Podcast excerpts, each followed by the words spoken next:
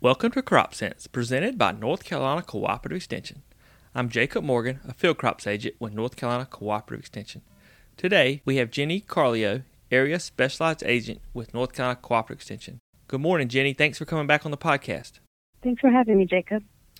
So, today we're going to talk about deer damage, which it seems to be a much bigger problem in the last few years for some reason. So, I guess let's start off with why does deer damage seem to be becoming a bigger and bigger issue every year?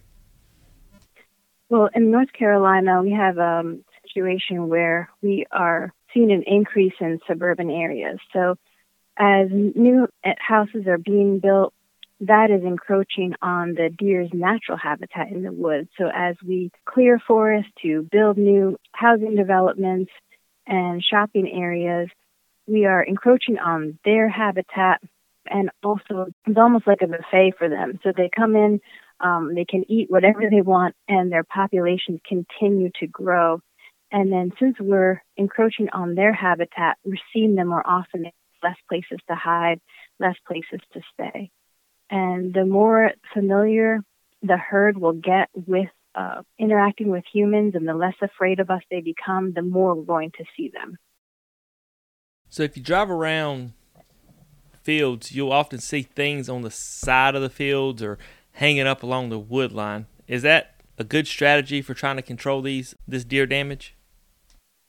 Yeah, there's really three categories of things we can do um, to reduce and uh, reduce deer damage to our fields. And the first one is disruption, so that would fall under disruption. The second one is exclusion, and the third one is termination.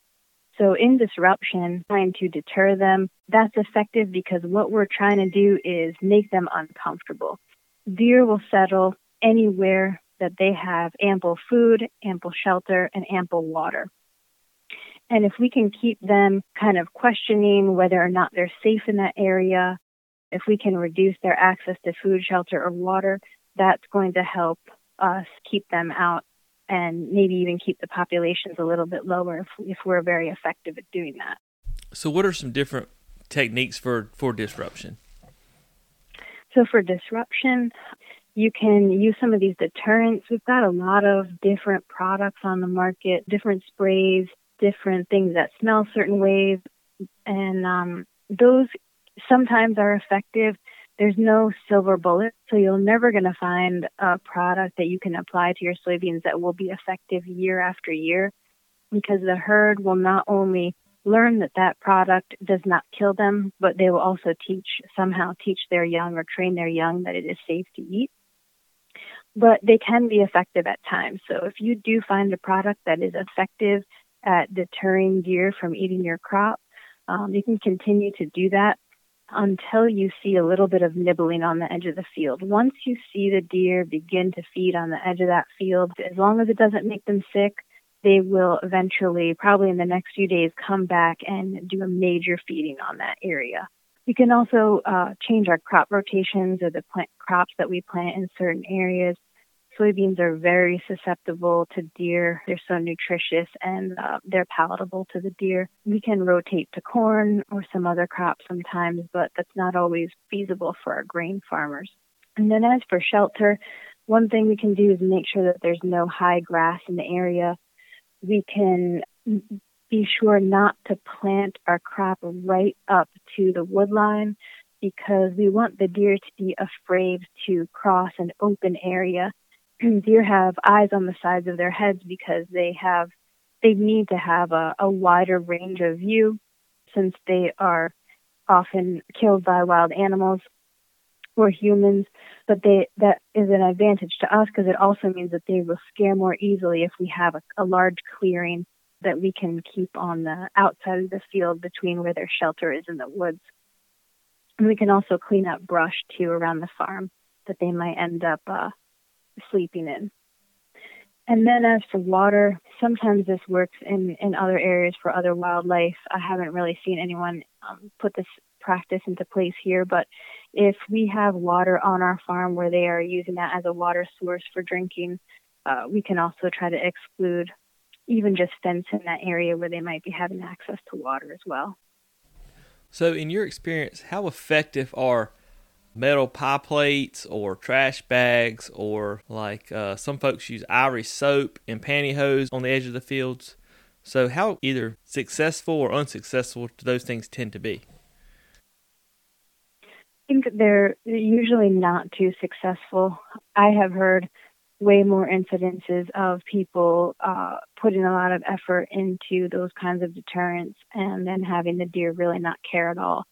Um, the name of the game here is really just to keep the deer guessing, keep them uncomfortable, keep them thinking that something is going to bother them, but once they get used to it, it's really not going to be effective for that herd now or ever again.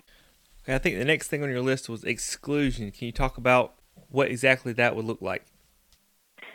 Sure. So exclusion essentially that's excluding the deer from being able to come on the farm at all. And this is a, a really effective method, but it is not economically feasible unless there's some kind of government or assistance program.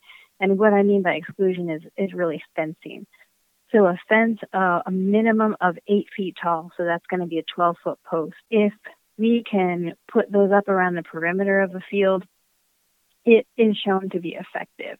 It's, it's just so extremely expensive that the only way we can really afford to implement a program like that is if there is a wide, a large program, usually government sponsored, for the purpose of protecting farmers from uh, deer damage or from wildlife damage. So I have seen fields where people have the you know the wood line fenced off, but it seems like along the road they leave that open. Is do you have to enclose the entire field? And what kind of gates are we talking about as far as trying to get equipment in and out? Yeah, so for the edge of the field, you know, as long as the deer figure out that that is an open area, they will come in there.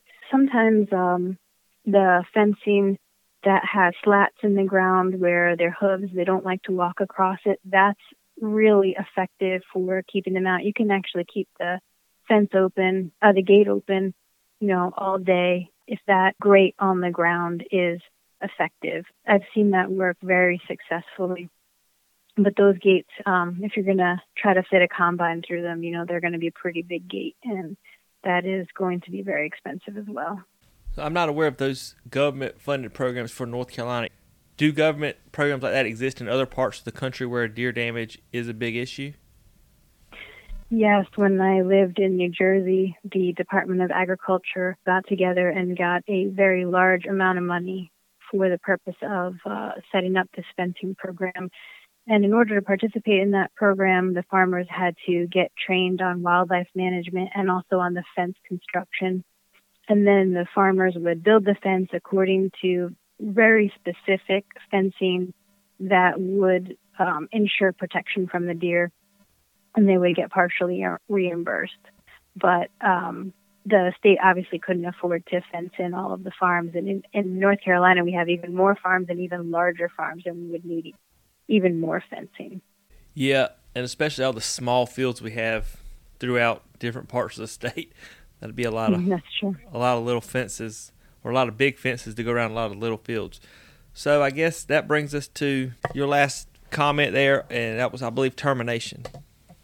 Yes. So managing herds and managing the populations is going to be the most effective thing that we can do as farmers. It's really uh, going to have to be a, a, community effort if we want to get these populations down to an acceptable level. Now, of course, we have the opportunity to get these um, depredation permits, and I know I don't know anyone who likes using these but it, it, can be effective in helping to reduce the numbers.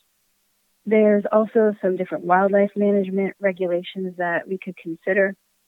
For hunting, hunting is essentially the most effective way to reduce the populations for them. There are some opportunities that farmers can take as landowners. There might be programs or opportunities that you could open the, certain areas of your farm to hunters.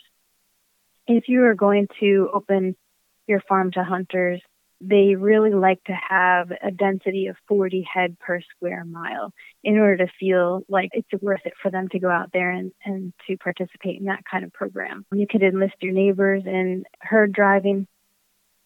And also, I did hear about something I thought was kind of interesting with a hunter mentoring program. So we have all these uh, newcomers to the state who may not be familiar with hunting, might be looking for uh, an additional hobby or might be interested but might not have anybody to teach them how to hunt. And if um, they're in your area, you might be able to set up a hunter mentoring program to get more hunters uh, out there and if they're in the woods to help us manage this herd population. So, should we be focusing on the does more so, or just whatever deer we can kill?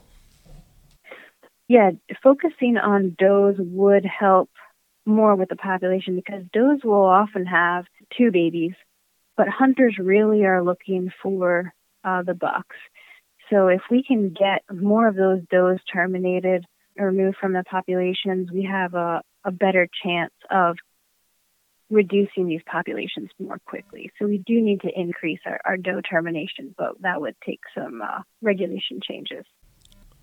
Is there anything we haven't covered as far as deer and soybeans and them damaging soybeans that you think our listeners need to need to consider?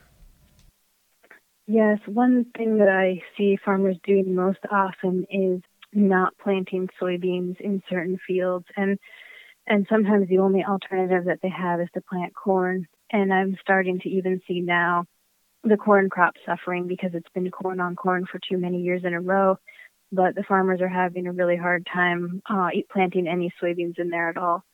So I, I definitely think that we need to be careful to manage our crop rotations and and take the whole farm into consideration when we're talking about deer management. Well, we certainly appreciate your time today, Jenny, discussing uh, deer damage in soybeans. Thank you, Jacob. If you have any questions regarding deer damage, feel free to reach out to your local cooperative extension agent and they'll be happy to answer any questions. If you like this podcast, please subscribe and leave a five star review. And as always, thanks for listening to Crop Sense because if it isn't making money, it isn't making sense.